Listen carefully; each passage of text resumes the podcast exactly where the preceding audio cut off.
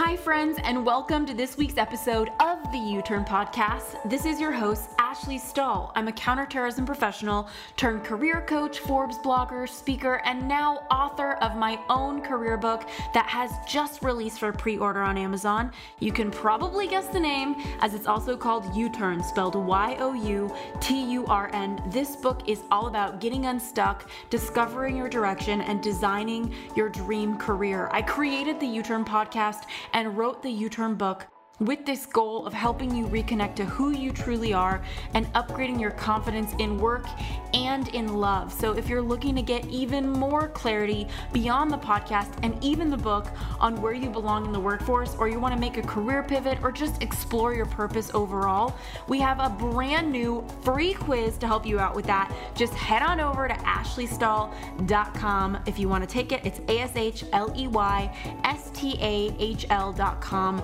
for the free free quiz. Also, I'm really excited to finally let you know that this episode has been brought to you by Organifi. I have fallen so in love with their smoothie protein, their chocolate, their vanilla, and also their green juice drink. I have both of these products every single day, and after years of declining and dodging sponsorship because I didn't want to feel sticky promoting something to you, I decided that their products were so good, so transformative for my health and my morning routine that I reached out to them and asked if they wanted to sponsor the U Turn show. So, if you are inspired to upgrade your health during these uncertain times and you want products to add into your routine throughout the day, I just can't recommend them enough.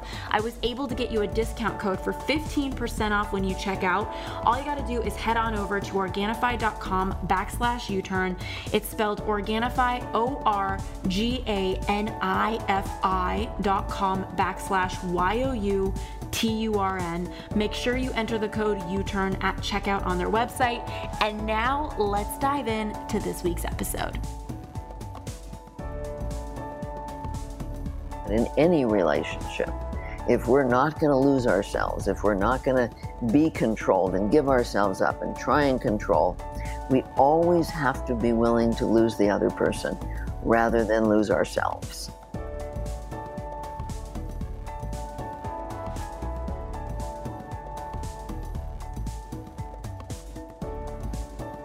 What's going on, U Turn friends? It's Ash here, and I'm really excited to bring someone on the podcast today that has actually made a real impact on me and how I love myself. And it's Dr. Margaret Paul. You know, not only has she devoted so many years of study and excellence to how to love yourself, but she's also written a book that I call It's Inner Bonding and it's one of my favorite books on this topic. She's a best-selling author, very popular writer for Mind Body Green, co-creator of the powerful inner bonding self-healing process. She also has a more recent book out, The Diet for Divine Connection, all about going beyond junk food and junk thoughts to an at-will spiritual connection, and the inner bonding book that I talked about that I read and loved. She has a workbook out for that. So, so much we have to talk about on how to love yourself. Thank you so much for coming on to the show. Well, thank you, Ashley. I'm looking forward to this time with you. Yeah, I, I feel like you've got so much, such a body of work on loving yourself. What was it that inspired you to go into this journey? So, you know, like so many people, I came from a dysfunctional family and I, you know, I tried so many different things. I tried so many different forms of therapy for so many years. And I was a traditional psychotherapist for 17 years, and nothing w- uh, touched um, how I felt about myself, my anxiety, my depression. Nothing came close to healing these issues. Even four and a half years of psychoanalysis didn't touch them. So after 17 years, that's when I started to pray for something that would really work. And that's when I met Dr. Erika Chopich. She had half inner bonding and I had half of inner bonding. And with Spirit's help, we put it together and it's been evolving for the past 36 years into this amazingly powerful process. Um, one thing I, I'm curious about when it comes to the steps to loving yourself, I know a lot of people listening right now, they've heard a lot of different coaches talking about this topic of loving yourself. Do you have any steps or insights on how somebody can get started with that? Um, yes, I'd, I'd love to share that. So, one of the things is, is that people have to think about what loving a child is like. Because if you think about loving a child, like lots of people think about, I love myself, I, I take a bath, I get my nails done, I get a massage, blah, blah, blah. If you think about loving a child, that's not the kind of things you think about. You think about being there for them emotionally, listening to them, caring about their feelings, being consistent with them. Well, this is the kind of thing that we need to learn to be uh, for ourselves. And the problem is most most of us as we were growing up, we had a lot of pain and we couldn't manage it. So we learned to leave our body, you know, to kind of dissociate from our body and go up in our head because this is uh, how we how we learn to deal with our feelings is be in our head so that we don't have to feel them so much or numb out with various addictions or or judge them or make other people responsible for them so now if people want to start loving themselves they need to practice getting getting back inside their body the way the way they were when they were little because we we we came into life being in our body and then we learn to be in our head. So our feelings are in our body. And to love ourselves means that we have to take responsibility for our feelings. We have to learn from them. We have to be present with them. We have to care about them. We have to want to know what we're doing that may be causing them or what others are doing and, and learn how to manage that. Learn how to take care of ourselves around others.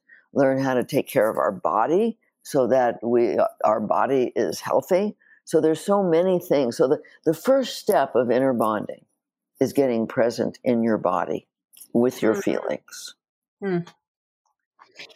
And what do you think it is that feels so threatening about that? Because I know a lot of people who are listening, maybe they've felt that feeling of like, I feel really emotionally disconnected today. And for some reason, I feel really shut off. Like, what is happening for so many people that feel like they're emotionally shut off or disconnected, do you think? And why is it so hard for some people to actually feel their feelings in their body? Well, uh, first of all, a lot of people have been told that there's something wrong with them for their feelings. Like if they feel um, angry or anxious or depressed or guilty or shamed, they've been taught they shouldn't feel that way.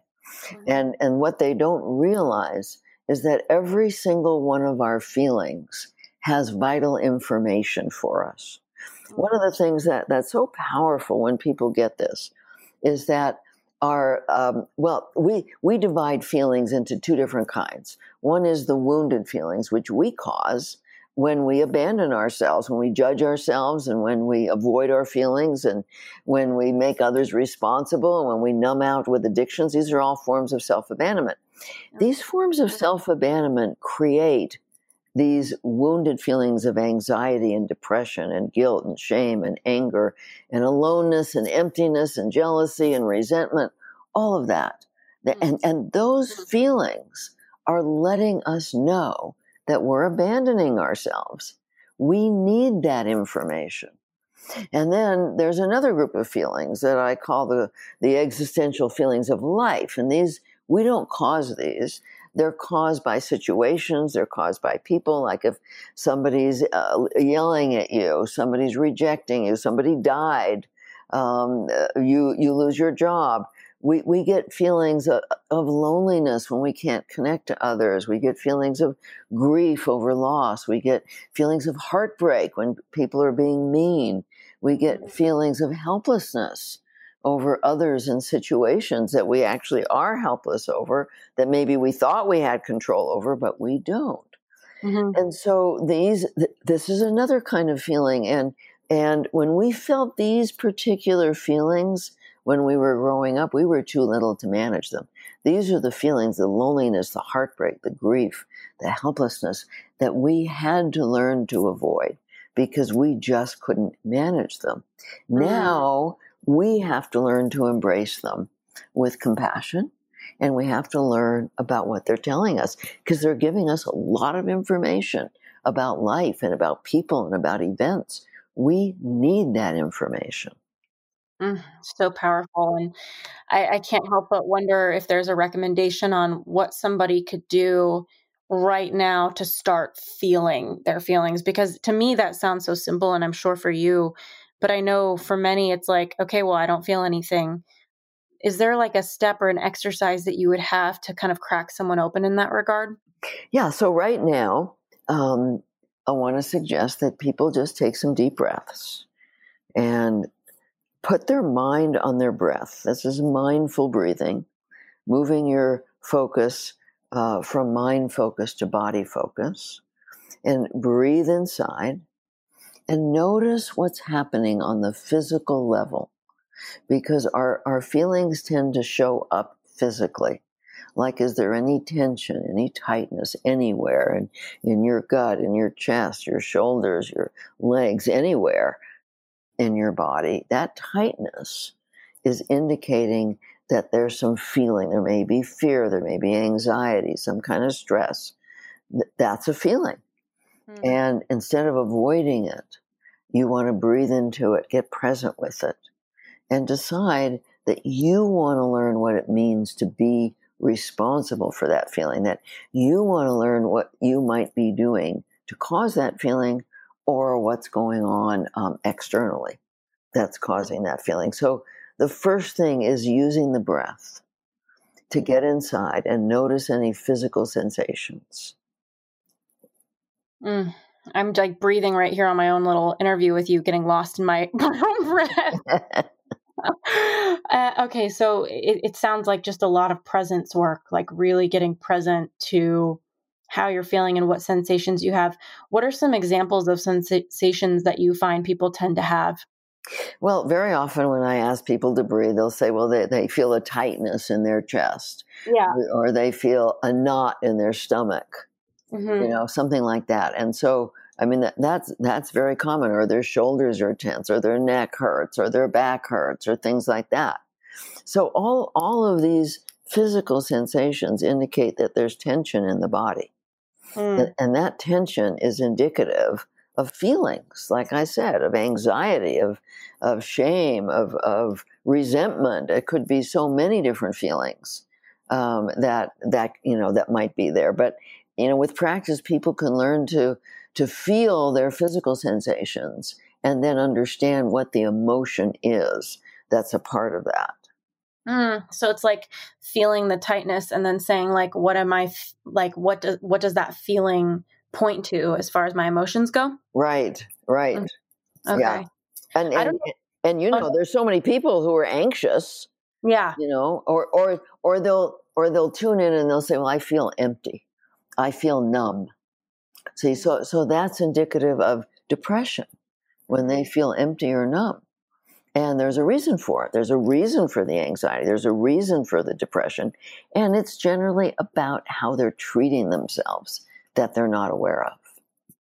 Okay. And I know that a lot of people have a lot more on their plate than, you know, the past world that we've been living in. This is a world of a lot of burnout and exhaustion. And I, I find that sometimes people who have stress don't even know how to like take action and, and get out of that pattern. Like what are some things somebody can do to take better care of themselves? Because uh, i know that self-love is sometimes masked as like eating chocolate and donuts and bubble baths right. All three of those things but i know that self-love is a lot more than that. Yeah so in the inner bonding process there's only two intentions and intention governs everything and one is the intention to control, to, to avoid your feelings, to protect against pain, to, to control other people and events. And the other intention is to learn about what's loving to you, to open to learning about what's loving to you. So, in order to know what that is, you have to actually want to know. Sometimes people say, Yeah, yeah, I want to know. But what they really want to do is avoid pain. Mm-hmm. So, in step two of inner bonding, we open to learning. We consciously open to learning. Mm-hmm. And and one of the things that that inner bonding teaches people is to access a higher source of information, a higher source of wisdom and love and compassion and truth. And this is a lot easier than people think it is. It took me a long time to understand what how to access this this information in the spiritual realm that's here for all of us. Mm-hmm. Um, and I finally connected the dots, which I did write about in Diet for Divine Connection. And, and it's about frequency. It's about that spirit exists at a higher frequency than we operate at. Some people can see uh, into spirit, but most of us can't. So, in order to access the information, we have to raise our frequency, and that takes two things. One, we have to be open to learning about love. Uh, it's very specific about loving ourselves. What's loving to us? Mm-hmm. And two is that we have to keep our bodies clean and healthy because the frequency of our body affects our ability to connect with our higher guidance. And this is this is very, very important today because what's happened in our society is that so many people are addicted to sugar and addicted to ultra processed foods and addicted to factory farm foods with with the GMOs and the pesticides and and all that all that junk in it. And what this does is it it upsets what's called the microbiome, which is our gut. Mm-hmm. And it um, so it it feeds the bad bacteria in the gut and it diminishes the good bacteria, which is 80% of our immune system. So when the bad bacteria proliferate from the junk food, um, what happens is it puts out toxins, which go out into the body, into the organs, and cause all of these illnesses that are proliferating today. But it also goes up into the brain.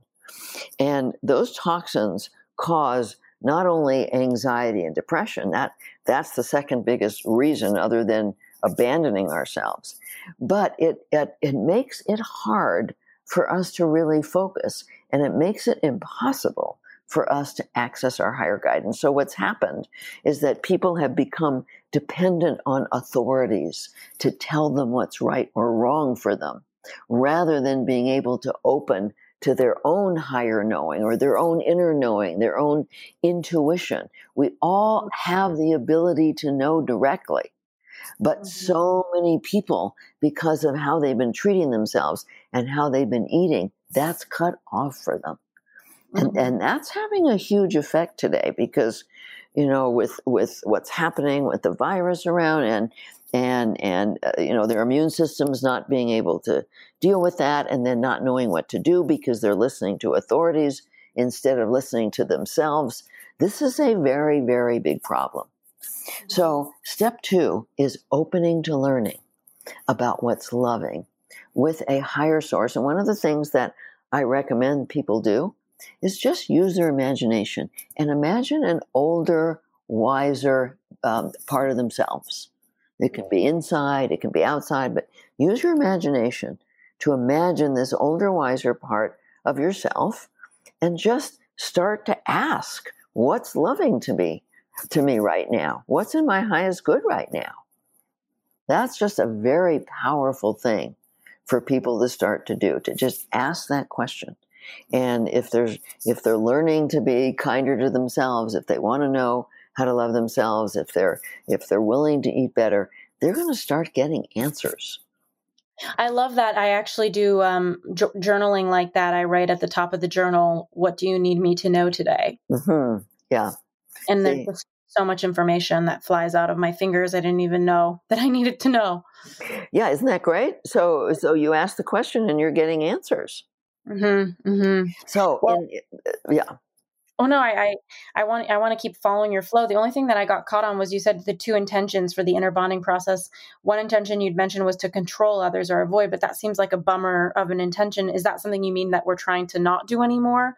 Because the second one you said was opening up to what's loving to you. What do you mean by controlling others and avoiding pain? Can you elaborate a little bit more on the role yeah. that that plays in all this? Yeah. So so again, when we were growing up, um, for many people, life was difficult. And we needed to feel that we could have some control over how people treated us, over how our parents felt about us.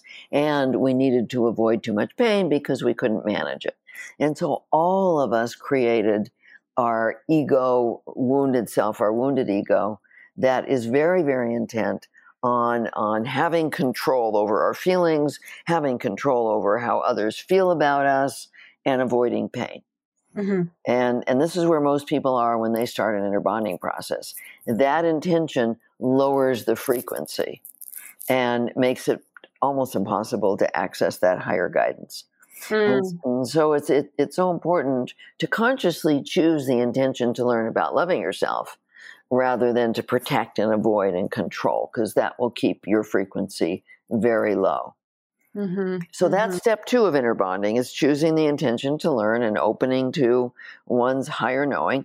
And then step three is it's a dialogue process where you're you're asking your feelings like let's say you feel anxious or depressed you're asking well what am i telling you and how am i treating you what am i doing what am i not doing that's making you feel this way like you're talking to a child and that child might say, Well, you're putting all this pressure on me. I have to do everything right. I have to be perfect. You're telling me that, that if I do everything right, then I can have control over how people feel about me. And, and, and so I have to perform and I have to look perfect and all that. Well, that creates a lot of anxiety. Mm-hmm. Or, or if you're depressed, um, that, that inner, inner child, you can call that the inner child. That's our feeling self um, my, might say, well, you just ignore me all the time. You don't even know I'm here. You don't care about me at all. You just, you keep making others responsible. You, you keep abandoning me and giving me to other people. And if they like me, I'm okay. And if they don't like me, I'm not okay. And you keep telling me I'm not okay and you keep ignoring me. That's going to create depression.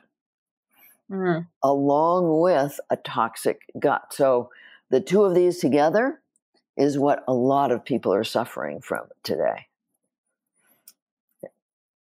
Wow. I just, I'm thinking a lot as you're talking about boundaries because one thing that I know is that, you know, you were talking about like trying not to control other people, but you also talked about how, like, as we're little kids, we have all these feelings and we don't know where to put them. And sometimes we're told not to have those feelings, you know, right. like they're, they're negated, they're invalidated, um, which is, it can be really toxic for a little kid, you know? Right. And so I, am wondering, like, ha- where's that line? Because I think sometimes people want to set boundaries, and it does feel very real that if they can, tr- not necessarily control, but set that boundary with someone or something, maybe somebody's doing something that doesn't feel healthy for them and they want to speak up. Would that fall under the category of trying to control things, or is that doing what's loving to you? Do you know what I mean? Like, yes, I, yes, yes. So, but this comes under um, how people define ba- uh, boundaries. Because let's say that somebody is is um, being mean to you, putting you down, calling you names. Um, you can what you can do what a lot of people think a boundary is and say you can't talk to me that way. Well, that's not a boundary. That's a form of control because the person can do whatever they want. You don't have control over how they talk to you. But a boundary is what you're going to do. A boundary is I don't like to be talked to like this, and if you're going to continue, I'm going to go out for a walk. You mm-hmm. see, that's what I'm going to do. Mm-hmm. And that and that's really what a boundary is because we have control over what we're going to do, which is great. We do mm-hmm. need to control what we're going to do. We just have to accept that we can't control what others do. Mm-hmm. And at what point is that like manipulation or being punitive? Do you know what I mean? Like, if you don't do what I say, I'm going to do that. Because I find that a lot of people struggle with boundaries. Like, because to me, sometimes the boundary looks like I need this result. And if you can't do this result, I need to not be involved in this situation. And it can be registered by someone else as like me being punitive or me being difficult. Does that make sense? Yeah. But you see, what happens is that um, uh, our, our intent is betrayed in our energy.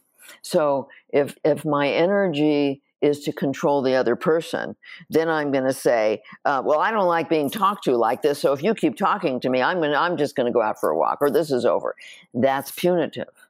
But if my intention is to take loving care of me, see, not to control the other person, but to take care of me, like I'm taking a child by the hand, my energy is going to be completely different, and I'm going to say, you know um, I, I just don't like being talked to this way. So I'm, I'm going to just go and, and deal with my feelings. I'm going to go take a walk. It's not a punishment of the other person. It's taking care of me. And I might say the exact same words, but the energy is going to be completely different depending on whether my intention is to control them or love me. Mm, this is really interesting because I find like sometimes with family dynamics, like there's so much at play like maybe your mom is close friends with an ex or you know what i mean? Like different things where you want to speak up and change something that someone else is doing yeah. so that a circumstance feels healthier to you. So I, I get that it can be slippery but it sounds like the intention behind it is what you're saying like the intention to just take care of yourself right. for you. Okay. Yeah i mean like like if your mom is friends with your ex you might speak up and say you know i'd like to understand why you're doing this. This is hurtful to me. Uh, can we talk about it? with an intention to learn. This is one of the things we teach people to do with other people is to be open to learning. People have good reasons. And mom, there must be a good reason that you're friends with my ex, even though it's hurtful to me. I'd like to understand it from your point of view. Now, if, if mom is not really open and not caring about the effect that it has on me, then, you know, there's nothing I can do. Then I have to accept my helplessness. And in fact, that exact situation happened for me.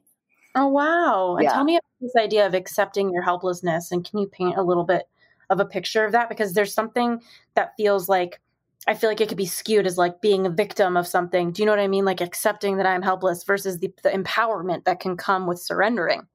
Yeah, but but you see, there's two kinds of helplessness. We are helpless over others, mm-hmm. but we're not helpless over ourselves. Like when we were little, we were, but we are we're not now. So in the situation that you're talking about, that that I went through when after divorcing my husband of 30 years. Um, How perfect that I gave you this example. I know. Tell me more. Yeah, and my mother was very good friends with him and and much closer to him. She was very angry at me for divorcing. She had no understanding of of the abuse that was going on and didn't care about it. So um, she was good friends with him.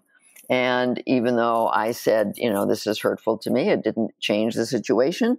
So I had to accept that I was helpless over her, but not over me. I could be very compassionate with how much that hurt with myself, but I had to let it go because what could I do? I, I don't have control over other people. I didn't have control over her or him or anybody. Mm-hmm. Mm-hmm. Mm-hmm. Also very painful. So like was there a solution that you were able to find to like be with kind of like acceptance? Well, I had to accept it. Um, I mean, you, you know, you never like something like that, but but you have to accept it. And and the thing was is that I had to accept. I mean, I had to accept a lot of things.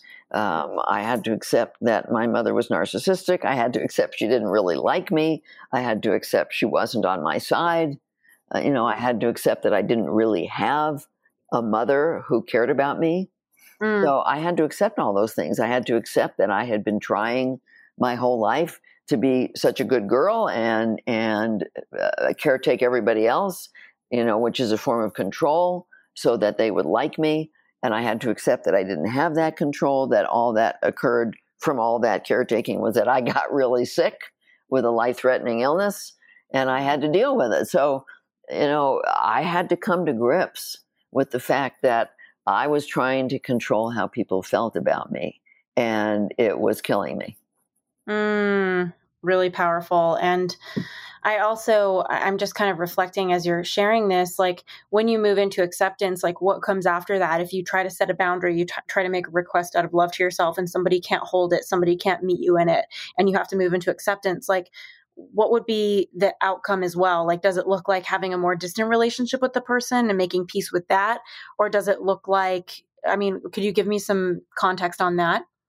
Yeah, I, it looked well for me like it looked like I started to see that my mother was on a soul level much younger than me and that I could be compassionate towards her. I couldn't spend a lot of time with her, but mm. I could be caring at the little time I spent with her um, and accepting that she could never be the mother that I really wanted. And in fact, I had to do that.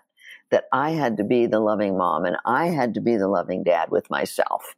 And that, that was life changing for me when I stopped thinking it was going to come from somebody else and, and I started taking care of myself, then it became clear as to how much time I could spend with somebody or whether I needed to really disengage from the relationship altogether. Um, it became clear once my intention was to be loving to me. There's no clarity as long as my intention was to control them. Okay. And so it's like making sure that your intention is really just to take care of yourself and not to control the other person and then to move into acceptance and also accept where their soul is at if the boundary doesn't work. Oh yeah, because we, you know, we come in I I believe we come in at different soul levels. Mm-hmm. And and at some point I had to accept that my parents were young souls. Yeah. You know, and they just didn't know how to love.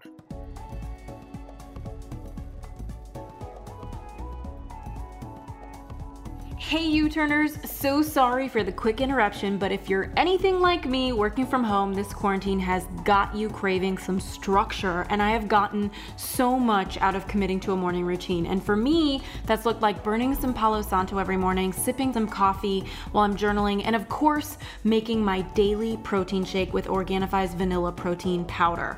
I just put a scoop of their vanilla protein, frozen organic strawberries, half a frozen banana, and coconut milk into the blender, and boom,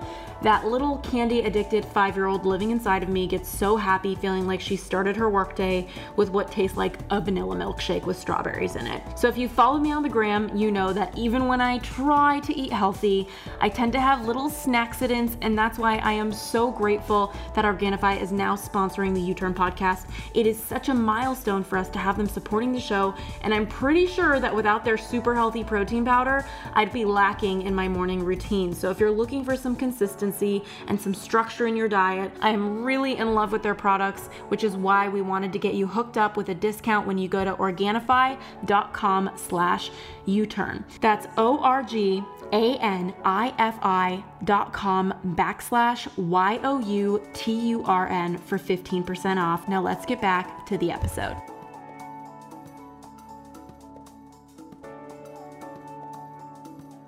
Yeah, I have so many questions for you, just like on a personal note, which I always tend to go to in this podcast. But one thing that I was working with, well, first of all, I read your book probably, I think, like three years ago, maybe even four mm. years ago. And I absolutely loved it because I was trying to understand what love yourself even means beyond like a yoga class or a pep talk, which I feel like is what's going on on right. the internet, you know? Right and the book gave me a lot. And and what you were sharing earlier for anybody who's taking notes which i know a lot of you are i think it's really powerful to have that dialogue with yourself. Um, you know and and so painting a picture for everybody would that look like visualizing your younger self as you're talking does it look like writing on a notepad? Like how do you execute on that exercise of talking to yourself having a dialogue with yourself? Well it can be different for different people. People can get like a doll or stuffed animal that represents that younger self and actually talk out loud uh, and let that inner part talk or they can do it in writing. Um, i still do my inner bonding. Every morning i walk and i like to do it out in nature and i do it out loud um, and I do visualize this this inner part of me, this feeling part of me, as a little girl that I'm responsible for. Because even though our inner child is not actually a child, but when we think of it as a child, then we know that we're responsible. It's our feeling self, but most people don't think about being responsible for their feelings, but they might think about being responsible for a child. And so I do this every morning. I do a half an hour inner bonding process, talking to my inner child, talking to my higher guidance. And then throughout the day, I stay in step one of inner bonding, which means I'm connected. I call it having your inner baby monitor on. Like if you have a baby, you don't just put the baby to sleep and go out to lunch. You have a baby monitor on if you want to be a loving parent. And when the baby cries, you go pick up the baby and you try and find out what's wrong. Well, that's the same thing here. You learn to stay present in your body. And the minute you feel anything other than peace inside, then you open to learning, you find out what's going on, what are you doing, what are you telling yourself. You open to learning. Uh, step four is opening to learning with your higher guidance about what would be loving. And then step five is is you take the loving action. You do whatever would be loving. And then mm-hmm. step six, you go back in to see how, how are you feeling. And if you've been loving to yourself, you're going to feel a lot of relief. Mm, yeah. Yeah. But there's also some pain, right? Because what's coming up for me as I'm listening to you is like, it, it feels like a mountain you climb, like all of the actions you're sharing of like figuring out what would be loving, connecting to your body, figuring out the emotion, like having a dialogue with yourself, and then doing the thing that's loving. That feels like it's the top of the hill. Mm-hmm. But in my head, I'm thinking to myself, sometimes there's like, not necessarily consequences, but like, I don't know, like a little bit of a mess that you have to clean up in the aftermath of like this new version of yourself that is stepping into what you want or making a request and shifting the nature of a relationship if that makes sense. Because sometimes oh, what's yeah. you isn't compatible with who people want you to be or how people want you to be you know? Yeah. Well again that's what i had to go through because um, uh, as i started to learn and practice inner bonding and pull back from taking care of everybody because i was i was like mother earth to my husband, my three kids, my parents, my clients. I was Mother Earth to everybody, but of course, not to me. Yeah. You know, complete self abandonment. So when I started practice inner bonding, and then I started to take care of myself instead of taking care of everybody else. Well, when you've been a caretaker all those years, nobody likes it. You see, so so they were mad. I mean that that's what led to my divorce because I stopped caretaking, and my husband did not like that at all. My kids were mad, and my parents were mad. In fact, my parents disowned me as a result of it. And so, I mean, I I went through hell. It was one of the hardest times of my life, but I got back my health. I got me. I got my creativity. I got my power. I mean, I got so much from learning to take care of myself that even though everybody was mad and it was really tough, I would do the same thing again Mm. because my life changed completely. And once you really move into your power and you start coming from love instead of from fear, and you stop trying to control everybody with your caretaking or your anger or whatever, um, and you start loving yourself, your frequency changes. And we attract people at our common level of self abandonment or our common level of health. And so before that, I was attracting people into my life who were judgmental and harsh and unloving to me because that's how I was with myself. Mm. But once I started loving myself, I started to attract kind, caring, loving people into my life.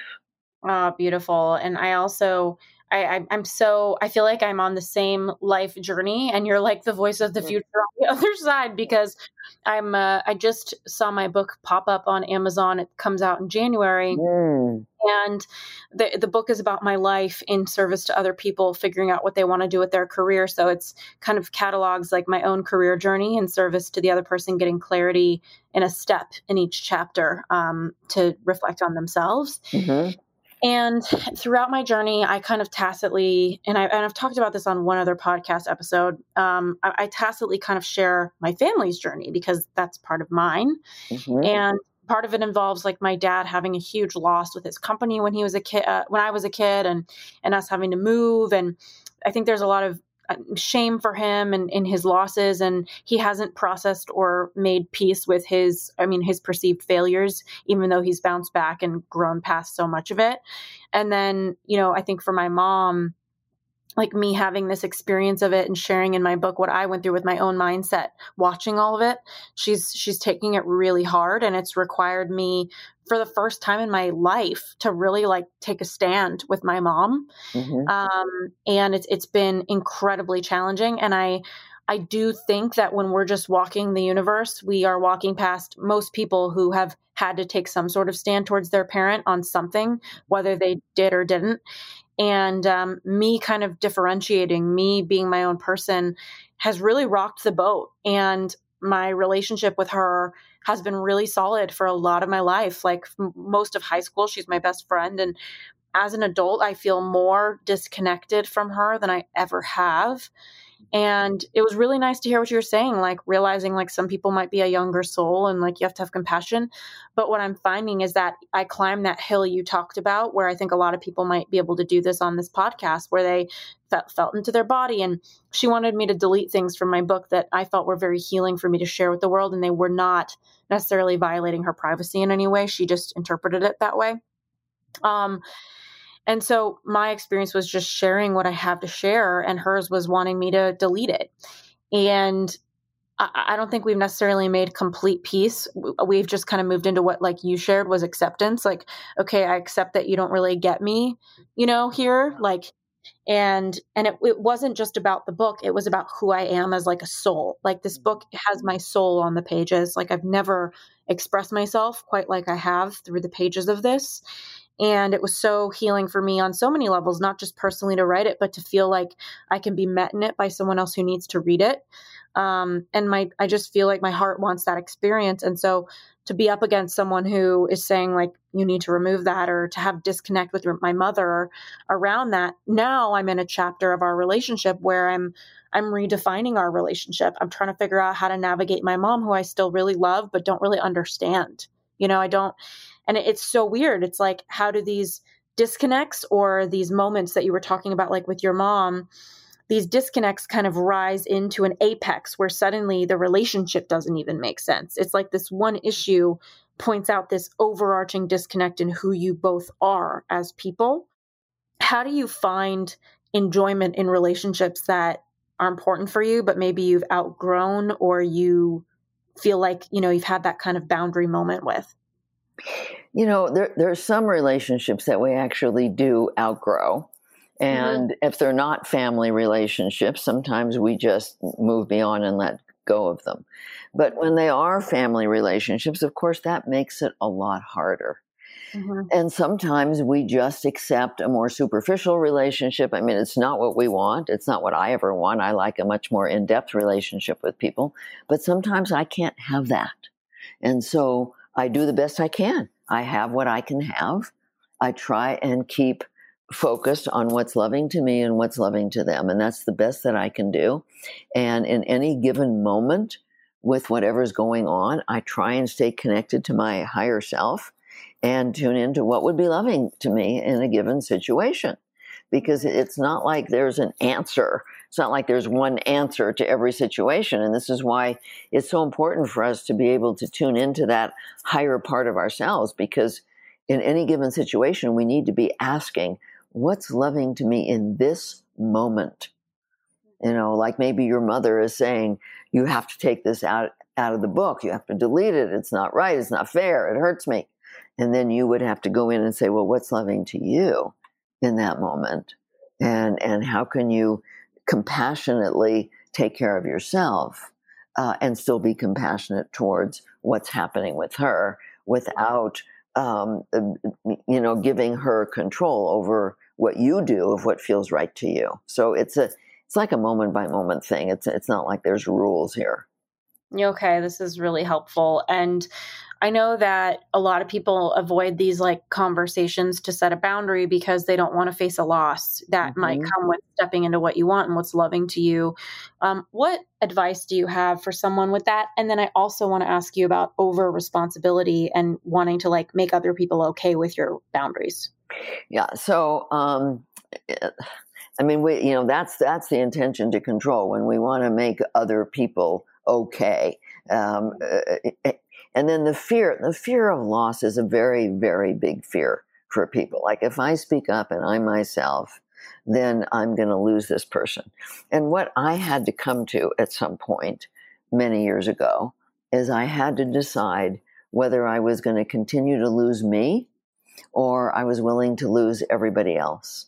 And at that point, when I realized how sick I was, how physically ill, that I was going to die if I didn't take care of myself, I made a really deep, life changing decision that I, I said, I am willing to lose everybody, but I'm no longer willing to lose me.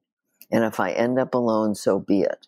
And what I've since come to understand is that in any relationship, if we're not going to lose ourselves, if we're not going to be controlled and give ourselves up and try and control, we always have to be willing to lose the other person rather than lose ourselves.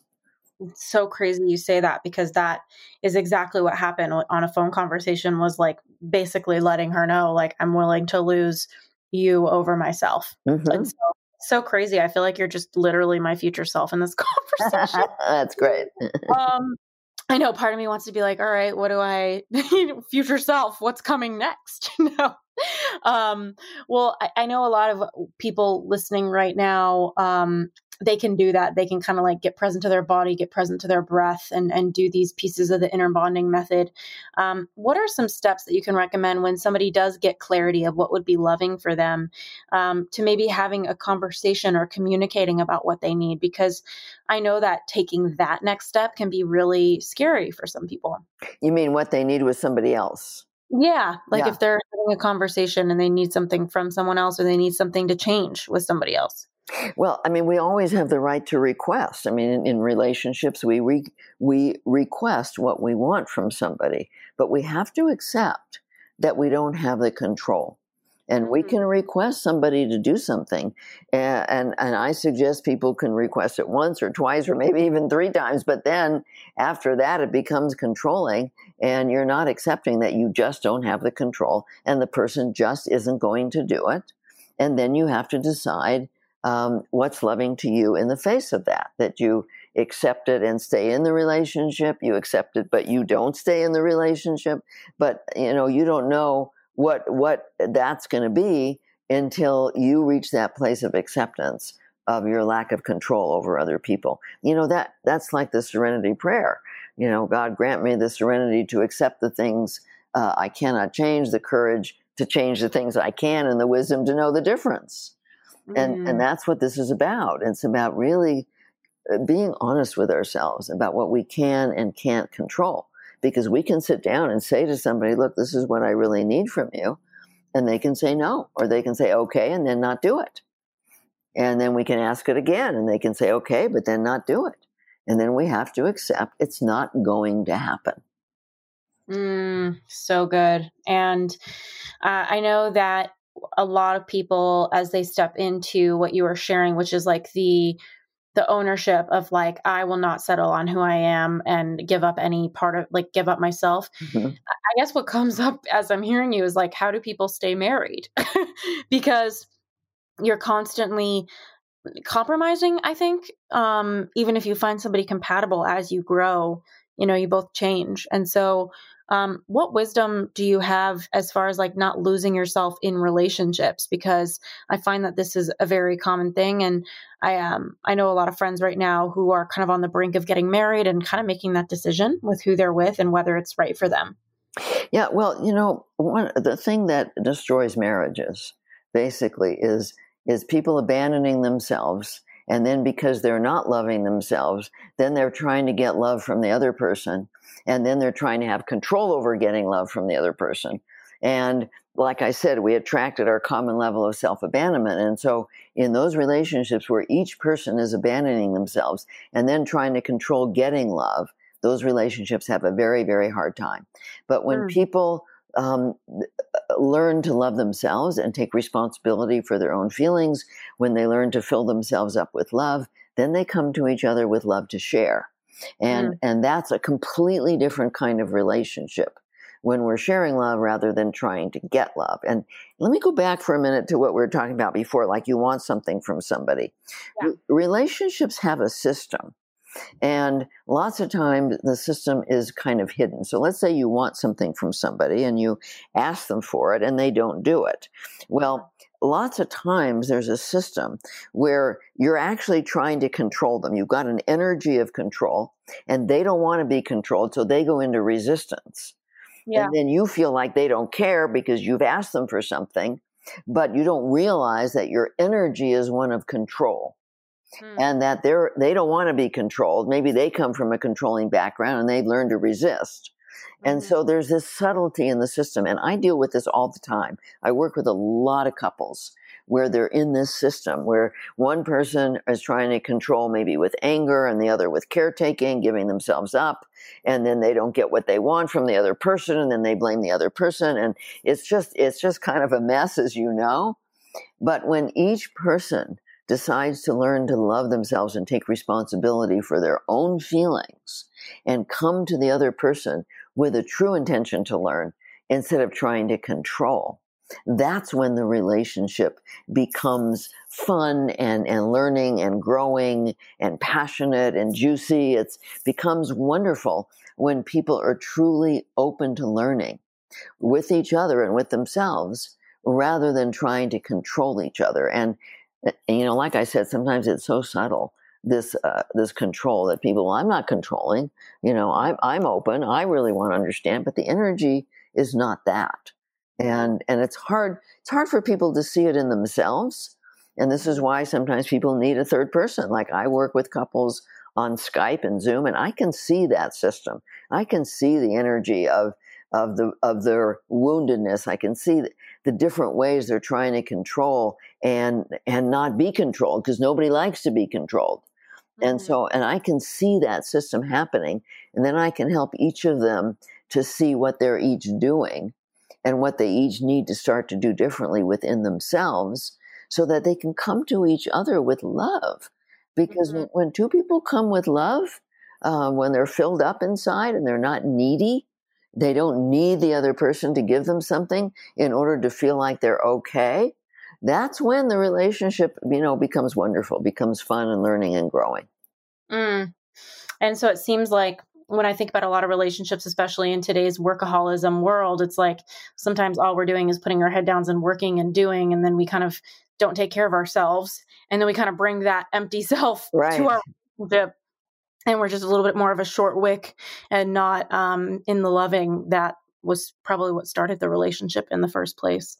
Um, what am I not asking you about inner bonding or self love that you think everyone should really know when it comes to changing their relationship with themselves? Because I cannot help but think right now that there's someone on here who genuinely believes that they are not even worthy of loving themselves or taking care of themselves. Yeah, and and that and that's one of the big issues because um, that's one of the major things that most of us learned as we were growing up is that that that when we didn't get the love that we needed, we only had two ways of looking at that.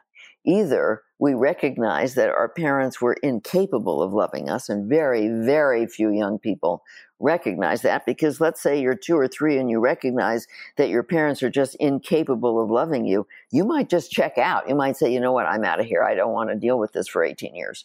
And so the, the other choice we make is we say, well, I'm not being loved because it's my fault. I'm, I'm not good enough. I'm flawed. I'm not lovable. I'm defective. I'm unworthy. I'm inadequate. Yeah, I'm not important. And so this is this is the beginning of that ego wounded self where where we think that there's actually something wrong with us. And what that does is it gives us a sense of control. If it's my fault that I'm not being loved, then I can figure out how to do everything right and say everything right and be good or be angry or in some way manipulate getting love and avoiding pain.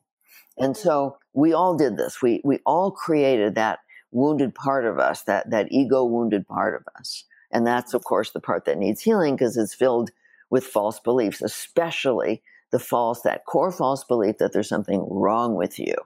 Mm-hmm. What happens when people start to practice inner bonding and they, and they start to access that higher part of themselves is they start to be able to see who they are intrinsically because mm-hmm. we all have this incredibly beautiful soul. We all have, our soul is a spark of the divine. And each of us has wonderful gifts in our soul. And when I ask people to look back through the eyes of their higher guidance at who they were when they were little, they usually say, Well, I'm, I'm loving and kind and playful and curious and open and all these wonderful things. And that's who they really are, not this flawed, defective person that they decided they were to give them control over trying to do everything right so that they could they could uh, have control. And and actually this is this very much ties into so much of what's happening today even with the racism because when people don't know who they are when they don't see their own souls then they move into self-loathing. They move into self-hatred. I'm not good enough. I'm defective. But rather than own that they then they then project it out onto others who they think they decide that others are less than them and they think they have a right to then hurt people um, hurt black people hurt hurt uh, women uh, hurt you know different minorities hurt gays whatever it is that they mm-hmm. that they're projecting their self-loathing on mm-hmm. anytime people hurt somebody else like that they are coming from their own self loathing and they're mm-hmm. projecting it out onto other people. And, I, I love that. Yeah. And so what has to happen? I mean, we can we can enact all sorts of laws, you know, police not hurting people, which we do need to do.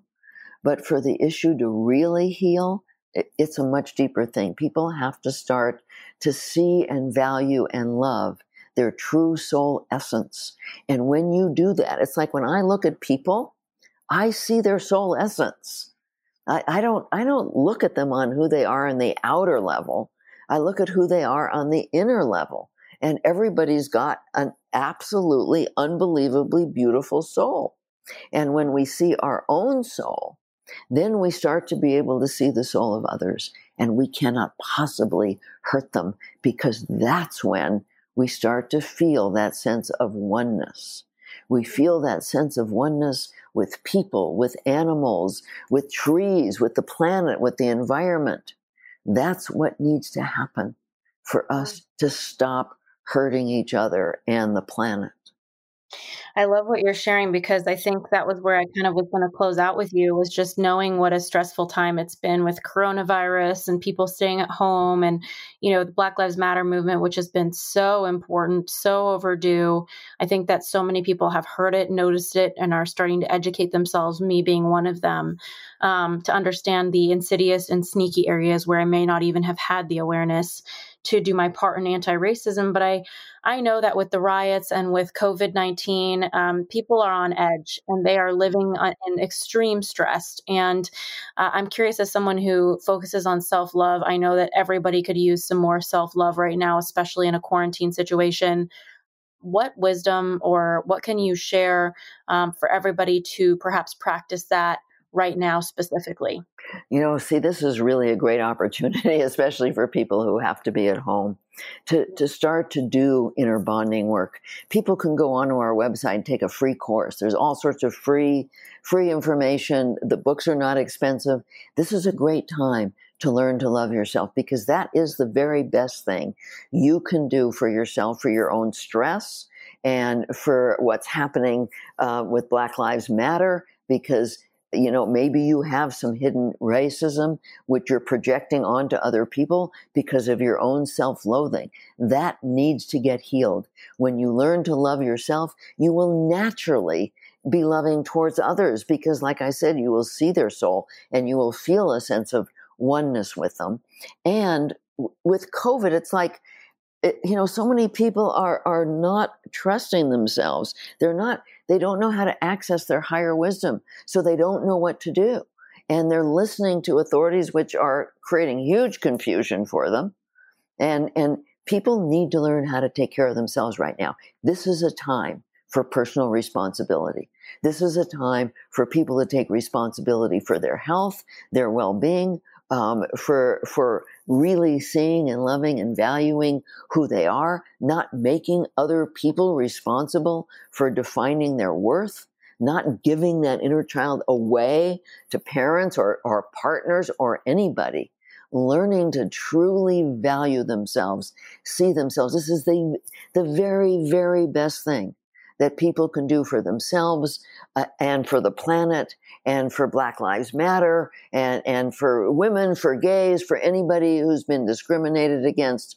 This is the very, very best thing that you can do. Learn to take full responsibility for yourself. Mm, so beautiful. And also so challenging, requires you to face so much. I, this has been such an insightful conversation. I hope everybody came with a pen and a pad. And if they didn't, I hope they re listen. Um, where can everybody find you, or how do you work with people to support anyone listening who may want to contact you? Yeah, so if they go to innerbonding.com, there's a phone number there. If they want to have phone or Skype or Zoom sessions with me, um, they can make an appointment with that phone number. We have many trained facilitators as well. And if people can't afford me, there's going to be a facilitator that they can afford. We have a fantastic training program for anybody who does want to learn to be an inner bonding facilitator. Um, I do I do work with individuals and couples. I do five day and three day intensives, and now they're online. In fact, I'll be doing a five day intensive on Zoom next week, which has now enabled me to do them with people all over the world who couldn't afford to fly in for it.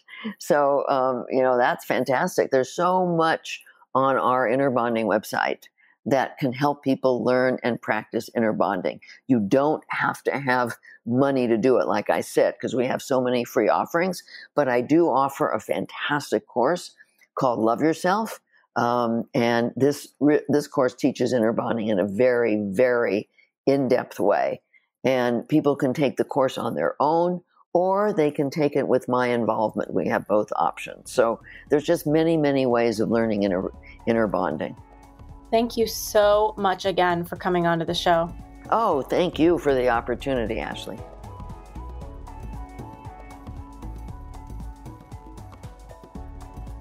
Hey guys, wow. Margaret Paul, I am like wanting her to be the grandma that I never had. What an amazing woman. I feel like I shared so much on that episode about myself, Hopefully, it was welcome with you guys. I'm sure it was. Thank you for listening to everything I'm going through and allowing me to use that time with Margaret to support you as well. I read her book, like I said, Inner Bonding quite a while ago, and it was a game changer for me. It really changed my relationship with myself and how I relate to me in my and I and I feel like one of the biggest things it did was it put a ladder from my head down to my heart. And I think so many of us so deeply need to be able to do that when it comes to our career, our life, our relationships. And I think one of the biggest blocks that we stay stuck in when it comes to staying a little bit too much in our head is not facing where things are truly at in our relationships, in our career. Um, and so I want to ask you now, kind of just based on everything that I talked to Margaret about in, you know, with my fantasy bond and all of the things that we talked about with having relationships with our family that might not actually be the case. Where are you in a fantasy about a relationship? Maybe there's, maybe you're dating and you're like in a fantasy about who somebody is, but you haven't really totally experienced them and you're just kind of working off of who you want them to be in your head. Or maybe you're in a fantasy of of hoping that something will improve but it's not really showing you the signs that it's going to get worked out, whatever it is, I think it's just so powerful to get deeply honest with yourself about any area of your life that you don't think is working for you. And um, I, I, saw a quote today um, by Heidi Priebe, and it said, To love someone long term is to attend a thousand funerals of the people that they used to be. And I just found this to be so poignant because the truth of the matter is that even if something is working with, for you for a while, even if it's a romantic relationship, a career, whatever that thing is that's working. I mean, the good news and the bad news about life is that things change. So I guess that's good news if you don't like where you are. And maybe that's not so good news if you love where you are. Things change and people change. And so to love somebody long term is to attend a thousand funerals of the people they used to be. And um, what Heidi wrote under this, uh, she said that, you know, the people they're too exhausted to be any longer, the people they don't recognize inside of themselves, the people they grew out of, the people that they never ended up growing into. We so badly want the people we love to get their spark back when it burns out, to become speedily found when they're lost. But it's not our job to hold anyone accountable to the people that they used to be. It's our job to travel with them between each version and to honor what emerges along the way. And sometimes the people that are around us are going to emerge with a more luminescent flame. Sometimes there's going to be a flicker and it disappears and it tempor- temporarily floods the room with a perfect and necessary darkness all of this I think is so important to take a look at when it comes to your relationships and how often we live in our head and we can take that ladder down to our heart and really notice when something's changed. And get radically honest with ourselves of are we willing to attend the funerals of the you know the people that somebody used to be in order to keep them in our life? Or is it not working for you anymore? Um, you know, I think in my relationship with my mom, I'm, I'm, realizing right now, like, I just love this woman so deeply. She's my mom. I can't change that. I wouldn't change that. And my healing, growth, and enjoyment with her is going to come down to me grieving and going to those funerals of who she used to be for me and accepting who she is right now, the version of who she is right now. So I want to kind of leave this post episode breakdown with you. Um, breakdown. I love how I say I'm like breaking it down. Sounds like I'm having a breakdown. Maybe I am. Maybe I'm not. I don't know. I think I'm good. um, but I want to leave you like as I'm kind of breaking all of this down with one final question. And it's kind of going back to the beginning of this little conversation we're having, which is where in your life are you in a fantasy about a situation and you're not accepting it for what it is, for who it is, for where it's going? How can you get radically honest with yourself about who that person is or what that situation actually is or what you actually want so that you can grieve that fantasy that you had and accept what's here now because there's so much more you can do when you're in the now and you're working with what's actually here. So, sending you lots of love. Obviously, I have a lot of thoughts today so grateful that I had Margaret on the show and uh, sending you good energy. Thanks, guys.